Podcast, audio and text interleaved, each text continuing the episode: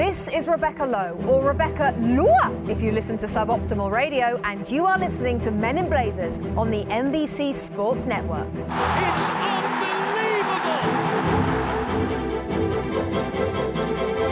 From the Embassy Row studios in the crap part of Soho, and a slightly overcast morning in the crap part of West Hollywood, Rogers, the Men in Blazers podcast. Do I sound any different to you now, David? Now I'm American. Yeah, you do, Rog. You sound really different.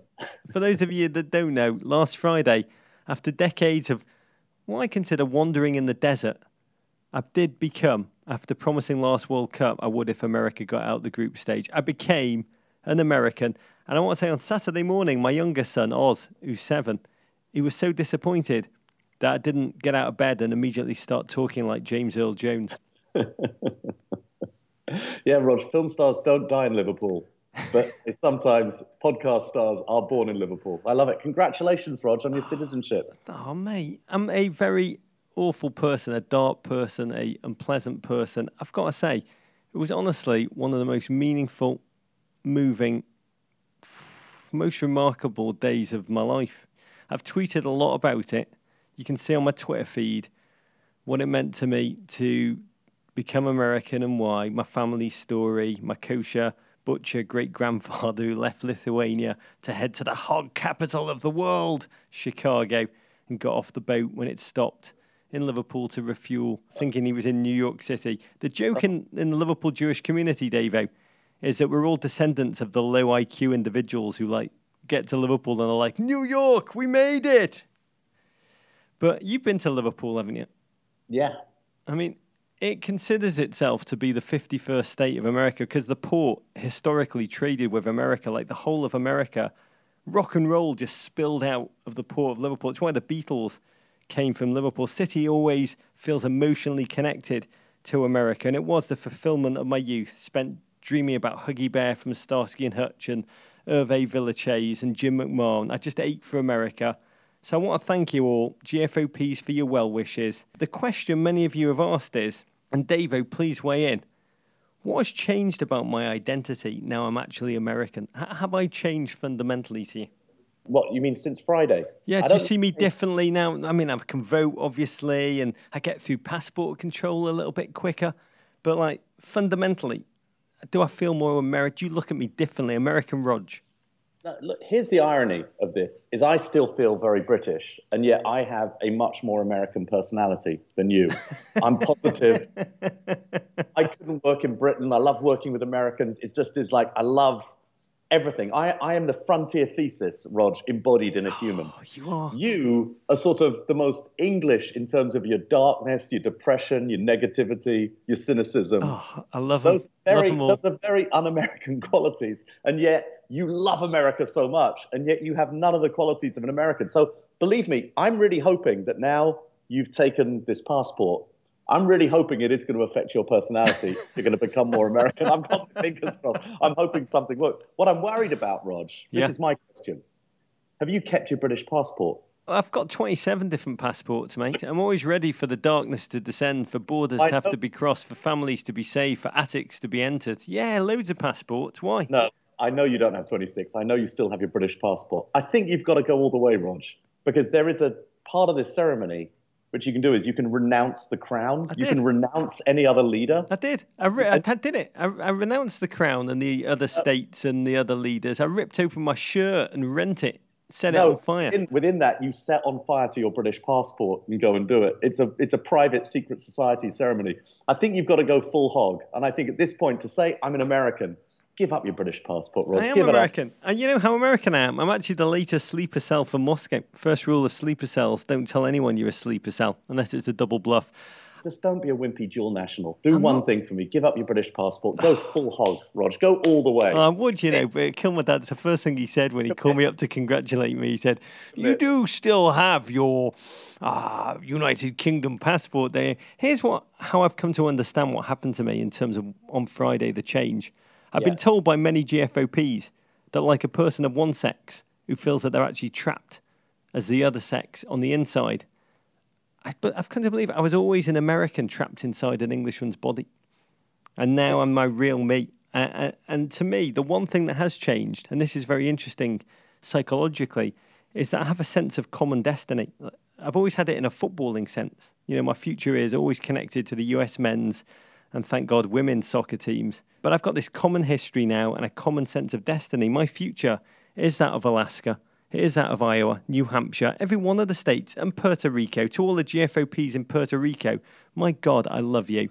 And uh-huh. I want to work right now. I'm trying to think about how can I work for the greater good and find a way to contribute in a meaningful fashion. That is my next step. I will say, to be sworn in, Davo, as I was, as one of 162 new Americans sworn in from 47 countries around the world in the courthouse. It was amazing. People of every age, religion, race, background, all of us together becoming American. Something that I'm imagining many of the people I shared the ceremony with had like dragged themselves across huge, huge land masses, probably war torn. My pathway arriving in Chicago, knowing no one, and just you know, taking three jobs and grinding it out was nothing compared to what other people in the security line had gone through to become American. It was unlike any other room I've ever been in. It was Emma Lazarus made real. God bless America.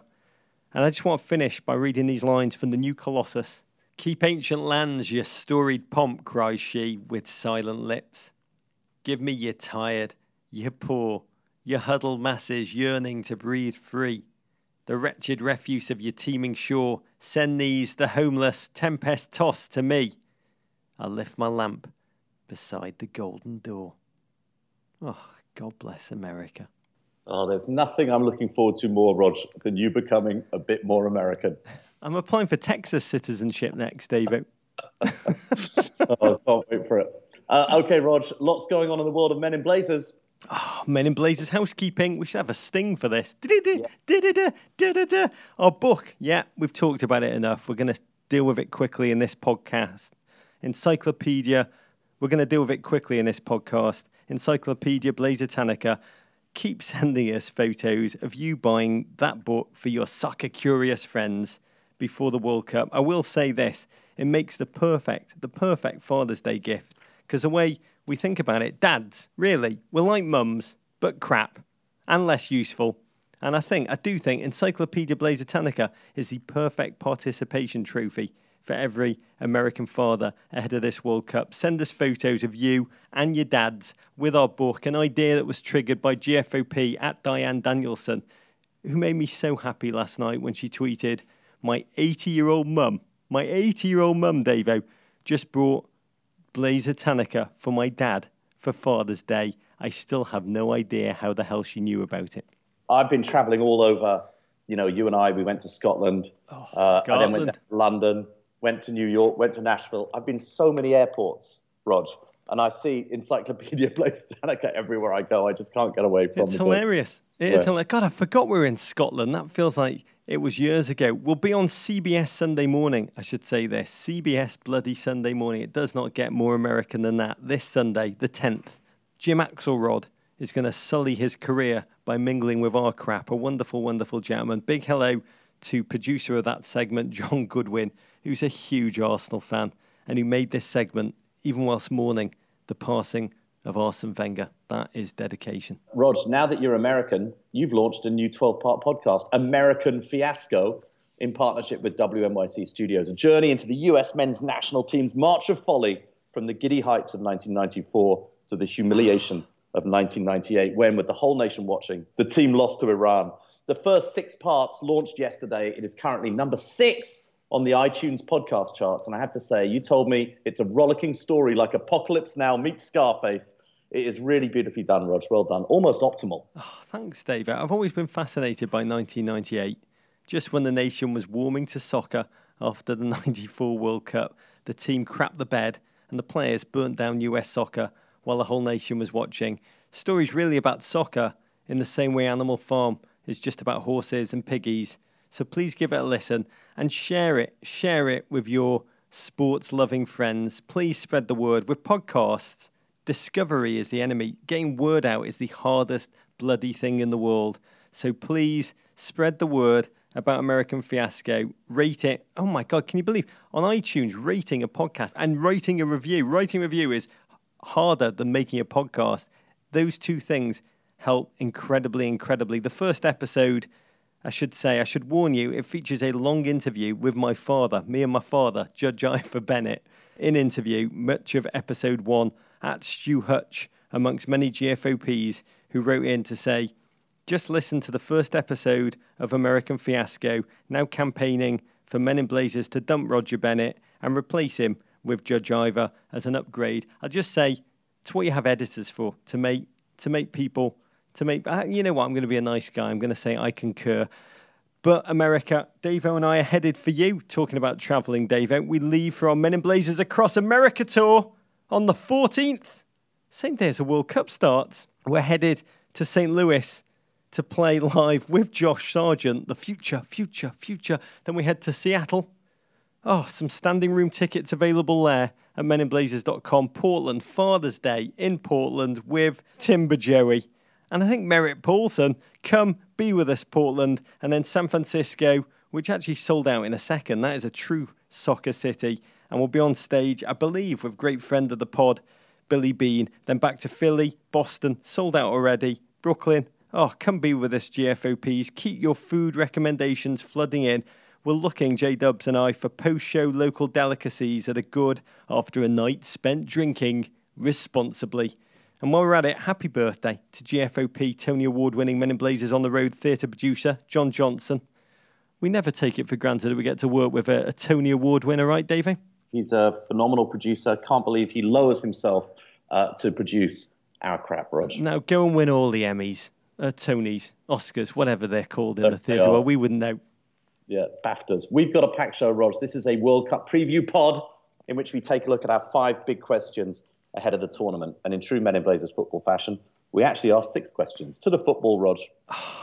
I've got my bud, not just any bud, but a bottle of Freedom Reserve, a special edition lager, a red lager, inspired by George Washington's original recipe. It's from the 1700s, a crap you not, which Bud have re released to raise money for Folds of Honour, a non profit that provides scholarships to families of fallen or wounded soldiers. It tastes great, it does great. I'm going to raise my bottle of Freedom Reserve to Marco Silva, Davo, Everton's new manager, Marco Silva to new beginnings for all of us. A new regime at Everton Football Club, new chief exec, new director of football, new manager, new stadium coming.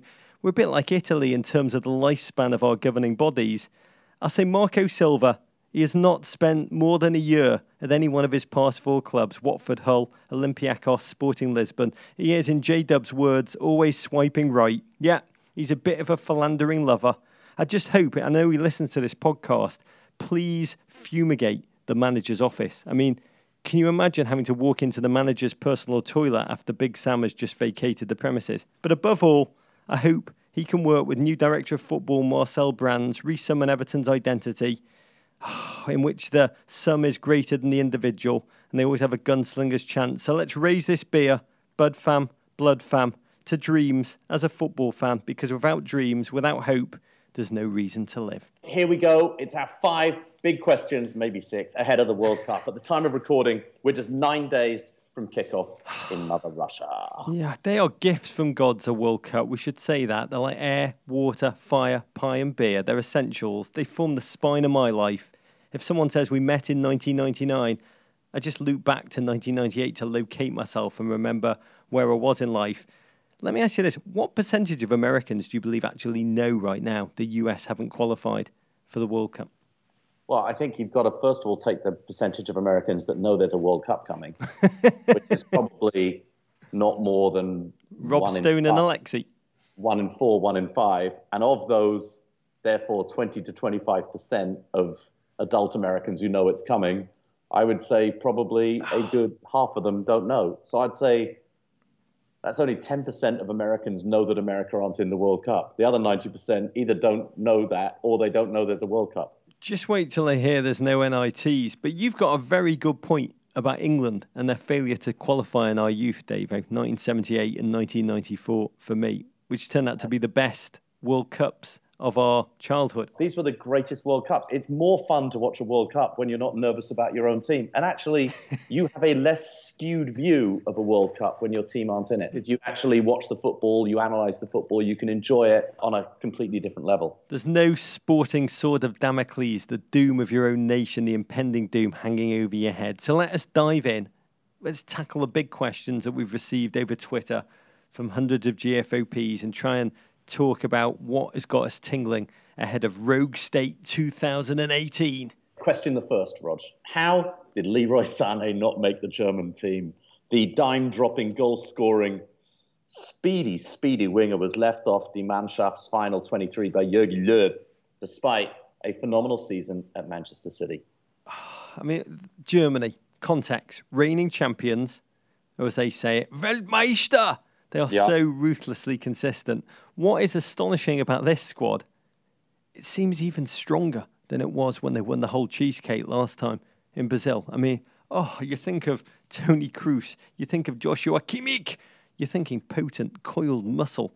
And the announcement, if you didn't read about it yesterday, dear GFOP, of Germany's 23 man squad contained one stunning omission. Yep, Leroy Sané, the PFA Young Player of the Year in England, Manchester City, key cog in the championship of championships. Number one and almost every journalist already filed story about the breakout young stars of the World Cup to be the James Rodriguez of 2018, not in the German 23. How do you understand it? Number one, Germany are bloody good.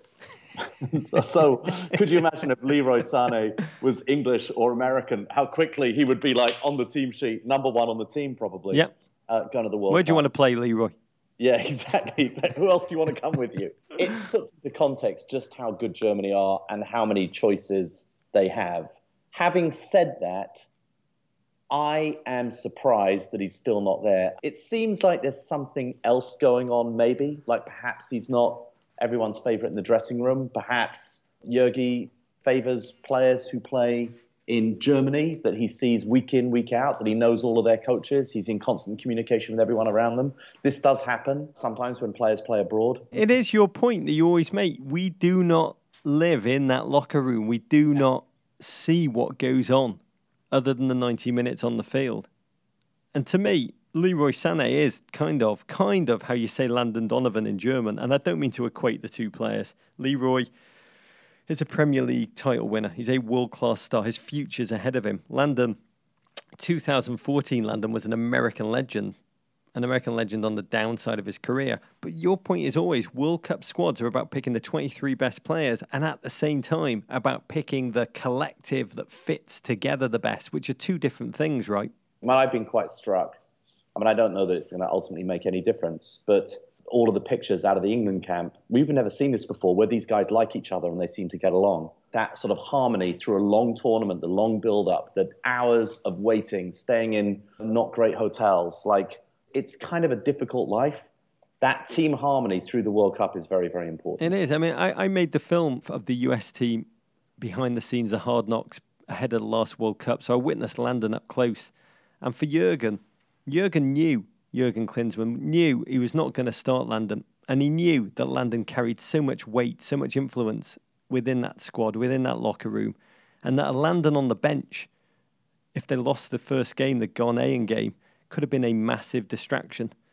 Within the media, the drumbeat would be play Landon, play Landon, play Landon. So he, as manager, would have lost control of his team. So he didn't take Landon for political and locker room cultural reasons.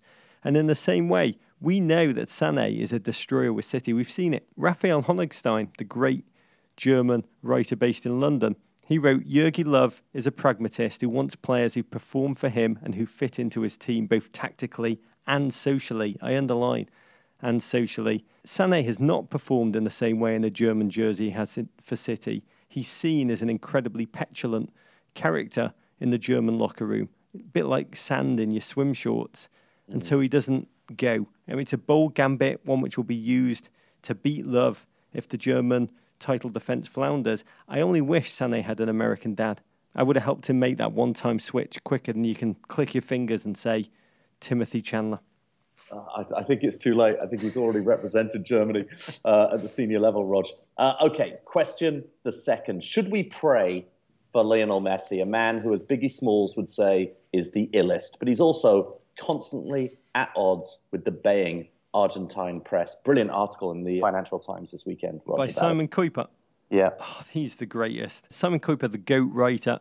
Lionel Messi, to me, undoubtedly the GOAT player. God love him. To me, he's the best player the game has ever seen, one who is beloved around the world. Bizarrely, in his own country, which he left in his early teens, and despite the glory that he catalysed in Barcelona, he's viewed with a dose of suspicion by his own fans nationally. They used to see him as El Catalan, the foreigner, because he moved so young and he's never truly turned it on in the blue and white jersey. Last three tournaments have ended with heartbreaking losses. Oh my God, tears in finals. Is it going to be any different this time round, David? Because to me, Argentina and Lionel Messi, it's like watching LeBron and Cleveland, despite the fact that they got Kun Aguero, Higuain, Di Maria. When those guys play for Argentina, they all turn into Kevin Love. I mean, the problem is, is that for Argentina, there's only one acceptable result for the press that will have them believe that Messi is a great Argentinian player, and that's to win the World Cup. No South American team has ever won a World Cup in Europe. In fact, only one European team has ever won in South America, and that was Germany last time. And Messi has pretty much got to take the team on his back to go and do it. And it's just going to be very hard. The World Cup is too random. It's too random to expect it to happen. Messi could have an amazing, a spectacular World Cup and still not win it. And it's funny, you're talking about watching the messages that the, the teams are trying to send out of their training session, photo shoots the Argentinian photo shoots are all like Messi lifting huge weights, Messi jumping huge heights, Messi just like carrying an enormous amount. I, I, expect to see photos of Messi punching cow carcasses in a Philadelphia meat locker. So he wants it. He wants to communicate to us that he wants it. He's going to turn 31 while he's in rogue state Russia. He's in great shape. He's in great form. Yet Argentina, watching them play, they still have no real tactical plan or style of play. I mean, this is clearly going to be GOAT versus the world, as it was for Maradona in 1986. All we have to hope for Lionel Messi is that the supporting cast don't J.R. Smith it. Look, Argentina losing finalists last time. We will have to see. This is such a wide open World Cup, Rog. So hard to predict anything at this point. Can I just say, while I mentioned J.R. Smith, watching him in game two, have to come back while the crowd chanted MVP in Golden State was psychologically as upsetting as if Loris Karius had to keep goal against Real Madrid again two days after the Champions League final. Sports, you can be so cruel. Okay, question the third. Does talent translate to any sort of glory for Belgium and France? Both of these teams loaded with global footballing icons. But you can see winning the whole bloody thing when you add up the sum of the parts, Rog. But at the same time, when you look at the way they all combine together, they could also exit incredibly early doors. Yeah, the two fascinating tests of international football, these teams. It's important to note about international football, is so much lesser than club football, so much lesser tactically and in terms of personnel at the highest levels. Where with their clubs, the players train day in, day out for months. They have a true familiarity and tactical cohesion. And if you're in a club team and you need a new right back, you go out and you buy a new right back, or if you're Pep, three of them. But international teams, they're like Pro Bowl teams or NBA All Star teams. They're kind of flung together quickly and then they find themselves out on the field. And if they have a weakness positionally, I mean, not to, to go too Donny Rumsfeld on you, you go to war with the army you have, not the army you might want or wish to have at a later time. I look at these Belgium and France sides, Davo. Talent so, murderers rows of talent. I mean, Belgium, they're like a Premier League foot team on EA Sports made real. France, Griezmann, Mbappe, Thomas Lemar, Dembele. God, but you look at who's managing them. Our mate, Roberto Martinez, Catalan, odd choice for Belgium, and the conservative Didier Deschamps, odd choice for a French team, a conservative man who's got a squad that's just overflowing with social media personality. They, neither team seems to have an idea, Davo, an idea of how they want to play all the pressure on Pogba after another very, very poor performance in a France shirt in a, in a pre World Cup friendly. God. I mean, it, it's not starting well. He got booed off, Pogba, at home by French fans on Friday night, a symbol that France, still very much shuffling the cards and need to find the goals and assists on the field to match the likes and faves on social media off it. Okay, question the fourth. How will England do? Are the babies' onesies made of chainmail again? Or will this side's lack of international experience actually be a big advantage? Dave, we've got to name check your feelings here because there is, I'll be honest, so much to like, so much. And I don't see this often about this England side. It's young. We're playing the babies. We've got Spitfire squadron leader Harry Kane captaining the charge. God, he's rising to the armband. What is it? Like six goals in five games as captain. Yeah, we've got a back line that's about as good at defending as as Rudy Giuliani, really. But how are you feeling? That's the only question that's important to me. Well, look, I'll give you the positive and I'll give you the negative. The positive about this team is I actually do think they have a playing style. I think Gareth Southgate, hats off to you. He's figured a way to build a playing style around a team who don't have a playmaker. Like, let's just say England do not have a playmaker. But what he's got instead is he's got 11 players who can really play football. And that sounds like, well, that's obvious. Every team should have 11 players that play football. England have not had 11 players who can play football. You've got a goalkeeper who can start it from the back, in your boy Jordan Pickford.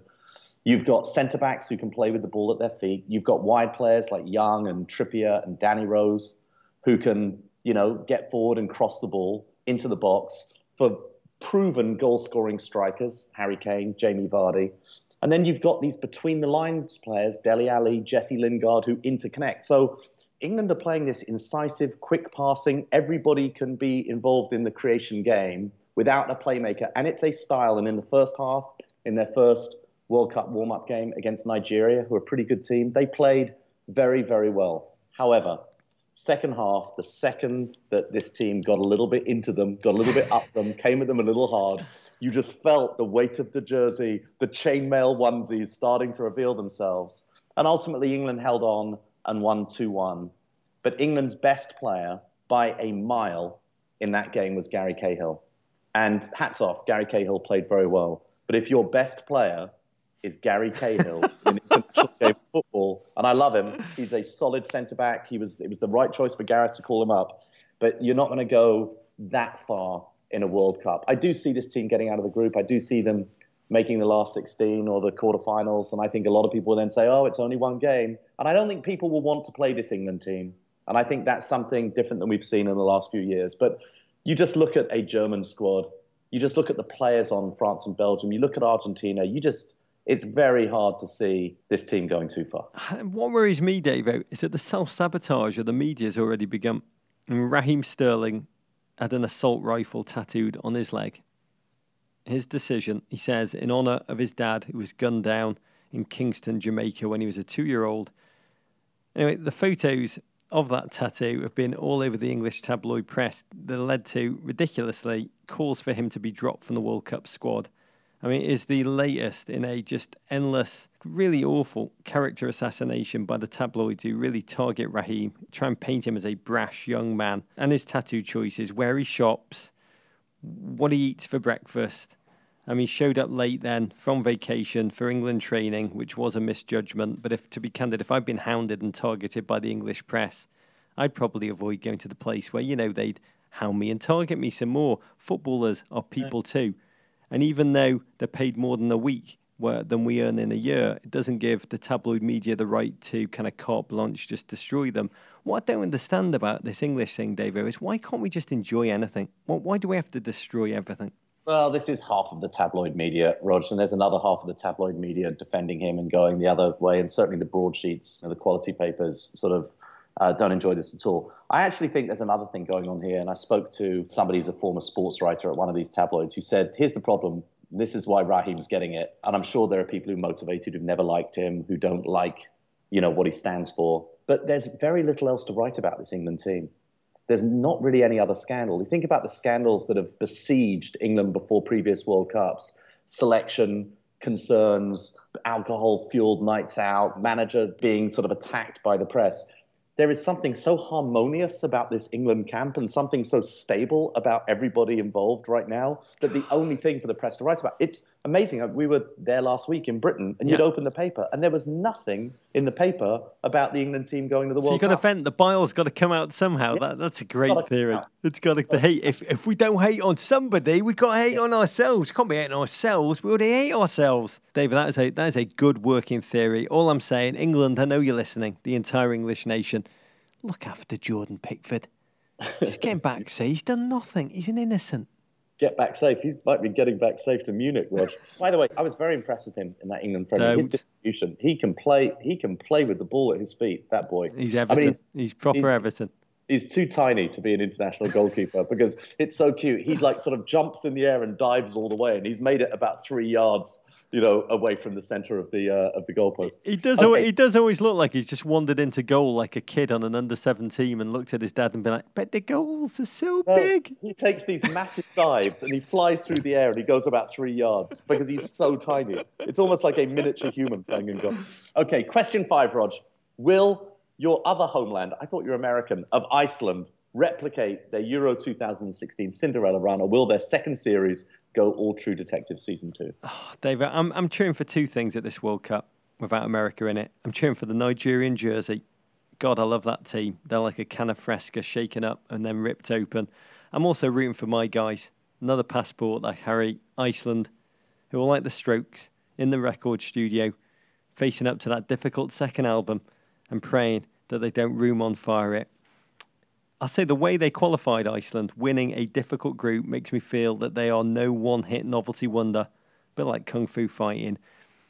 I've spent a bunch of time with Heimir Hallgrímsson going into this World Cup, and I think about Iceland, I think about this.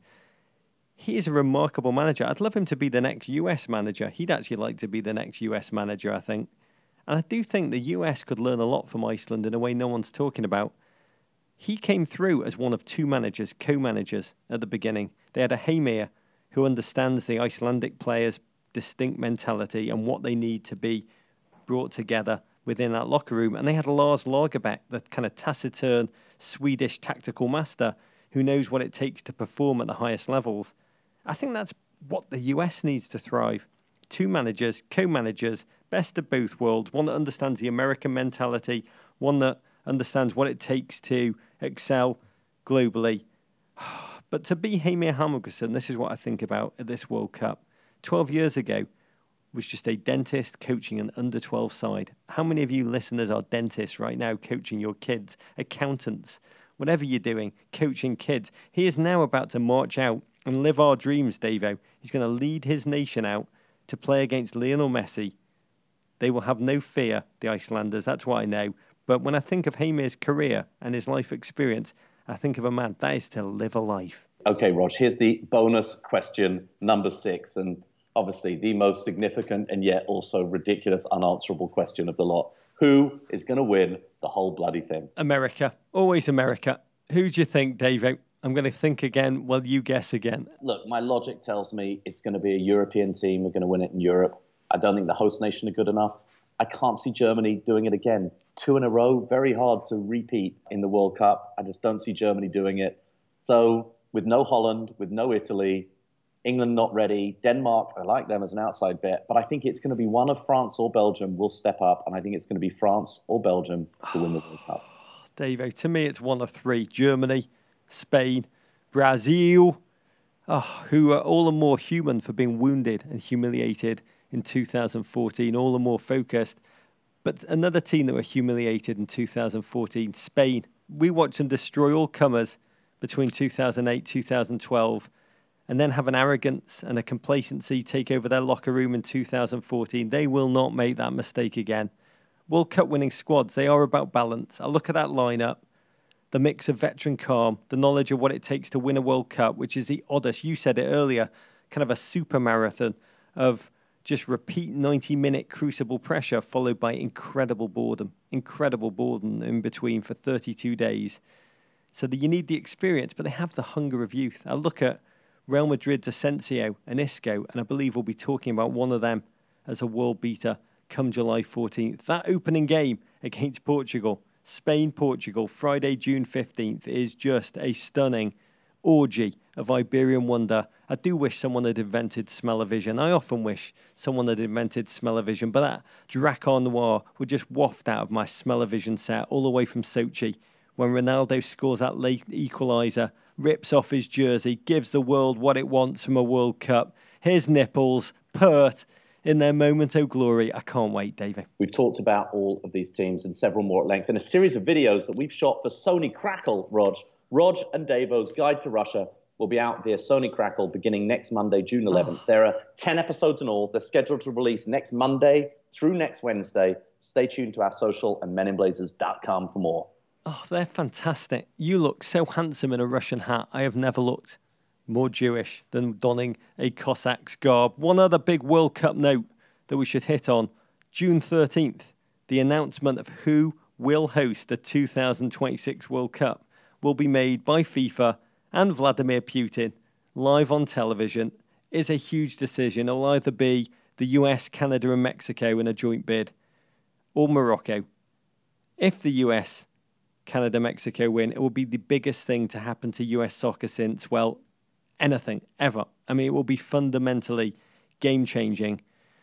But you have to remember the people voting are the ones who chose Russia and then bloody Qatar as the next two hosts. So the US, God love them, they keep saying, We're tournament ready. You can play soccer at Cowboys Stadium with the biggest scoreboard in the. Morocco fundamentally ill equipped to host a World Cup, according to FIFA's own survey. And when I read that, I just fear for the US because our continuing naivete is to believe FIFA are looking for a country that's littered with state of the art stadia. We keep saying we're World Cup ready now. FIFA are thirsty for the opposite. Nothing triggers kickbacks, bribery, and general venal behaviour than an ill equipped nation having to build a dozen new enormous white elephant stadia. I hope I'm wrong. More than ever, I hope I'm wrong. But brace yourself, America. You've got to be more positive than that. You're American now. Uh, okay. it's now time, Rog, for our new pod segment, our Meister of the Day, in which we put an exclamation point on this pod by taking a shot of Jägermeister and toasting someone, something, or somewhere in the football world that brought us joy. Oh, the Jägermeister, the human emotional exclamation point in a bottle. Oh, I'm going to raise it to the moment of the week. I am going to return to Friday when I became an American Amongst the many lovely well wishers was this one from New York Times soccer pioneer Andrew Das, who tweeted me, Congrats, Rog, you complete your one time switch to the United States today. I tweeted back, I've been an American for five hours. No word from US manager Dave Sarachan. WTF? To which, within an hour, US manager Dave Sarachan himself tweeted, Congratulations, Roger Bennett. Myself and everyone at US Soccer are thrilled that you're officially eligible. I was hoping this would all happen before the friendly games this week. By the way, what's your best position? So I want to raise this Jägermeister to you, Dave Sarachan, and the problem that I create for you tactically. Do you play me and Josh Sargent and Weston McKennie and Pulisic in a front four? Or do you think he should play me alongside Cherundolo, DaMarcus Beasley and Balboa at the back, David? What do you think? Because I'm ready. Oh, that's good. I mean, I've played a bit of football with you, and rather like James Corden, who said to us the other day that he's better than he looks like he's going to be, you are better than you look like you're going to be. Your short leg, long body frame, I think, makes it quite difficult to be an elite footballer, but you, you do quite well with what you have. Bull Beckerman. I like the taste of my own blood in my mouth, Dave. Uh, who are you raising your Jägermeister in Los Angeles? I think this, oh no, I've still got to I've still got to roast you a little bit. As someone who loves America as much as you do, Rog, you really don't want to put yourself anywhere near that US men's national. You're not wrong. I'm raising my Jägermeister, Rog, to my great friend, a guy whose show I produce, Andy Cohen, turned 50 uh, this week. I rushed back to New York, went to his 50th birthday party. What a lovely, generous man. Had us on his show to promote the book, put us behind the bar, tweeted about it, put stuff out on Instagram. He's been such a great friend to me, such a great friend and supporter to both of us in everything mm-hmm. that we've done. So, Andy Cohen, He's my Meister of the day. Happy birthday, 50 years old. Okay, there are many ways to connect to us, including our now extinct Amazon Emporium, which has transformed into the Men in Blazers Bald Mart. Anytime you buy something big or small from the Bald Mart, we get a tiny percentage that allows us to produce additional, albeit suboptimal content. What are you putting in the Bald Mart this week, Roger? Oh, a book, Red Card, by Ken Bensinger, who is a BuzzFeed investigative reporter, true football fan that I met at our LA live show last week. Uh, and this book is the definitive account of US investigators taking down Sepp Blatter and FIFA. If you want to understand how US soccer existed in the shadows, this is a definitive telling of Chuck Blazer's story. It's worth reading for that human darkness alone. Jack Warner's corrosive rise, that's in here. And of course, that human vulgarity, Sepp Blatter. This book makes you realise that our love of the game, Davo, that binds us, also blinds us to the darkness that exists around the business of football. And just like we try not to think of the dust mites and the bacteria that plague every single hotel room that we check into, we do the same with football. It is a masterful volume for anyone who wants to know about FIFA, CONCACAF, or human darkness in equal measure. Okay, my entry the brand new Men in Blazers national team kit. Oh, Davo.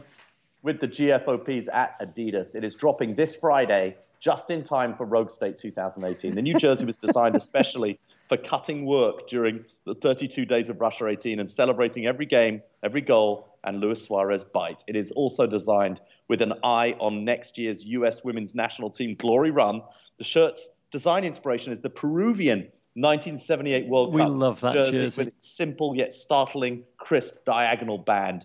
To finish off the design, Nicole Kelly conquered all comers in our Jock Tag design competition. Her delicate crap cat creation is affixed bottom left. The jersey is an extreme limited edition. There are only 500 of these beauties. They're going on sale in the Men in Blazers newsletter this Friday. Subscribe to the newsletter at meninblazers.com we anticipate these beauties going quickly, so the newsletter may be your only chance to get them. Reserve one for me, JW. I'm going to buy one just so I can wear it to watch the US women march to glory in 2019, David. You can follow us on Twitter at Men in Blazers, at Embassy Davies, at Rog Bennett, on Instagram at Men in Blazers, at Embassy underscore Davies, on Facebook at Men in Blazers. You can always send your ravens to the crap part or Soho. You can always email us at meninblazers at gmail.com. Can I just say one thing? Hello, Yes. Cincinnati. Hello, Queen City. Welcome. Welcome to MLS. Get cracking. Eight months till your first season kicks off. We could not be more thrilled and marvel at what you've built and your future together. Wow, Queen City. Venderpunkt.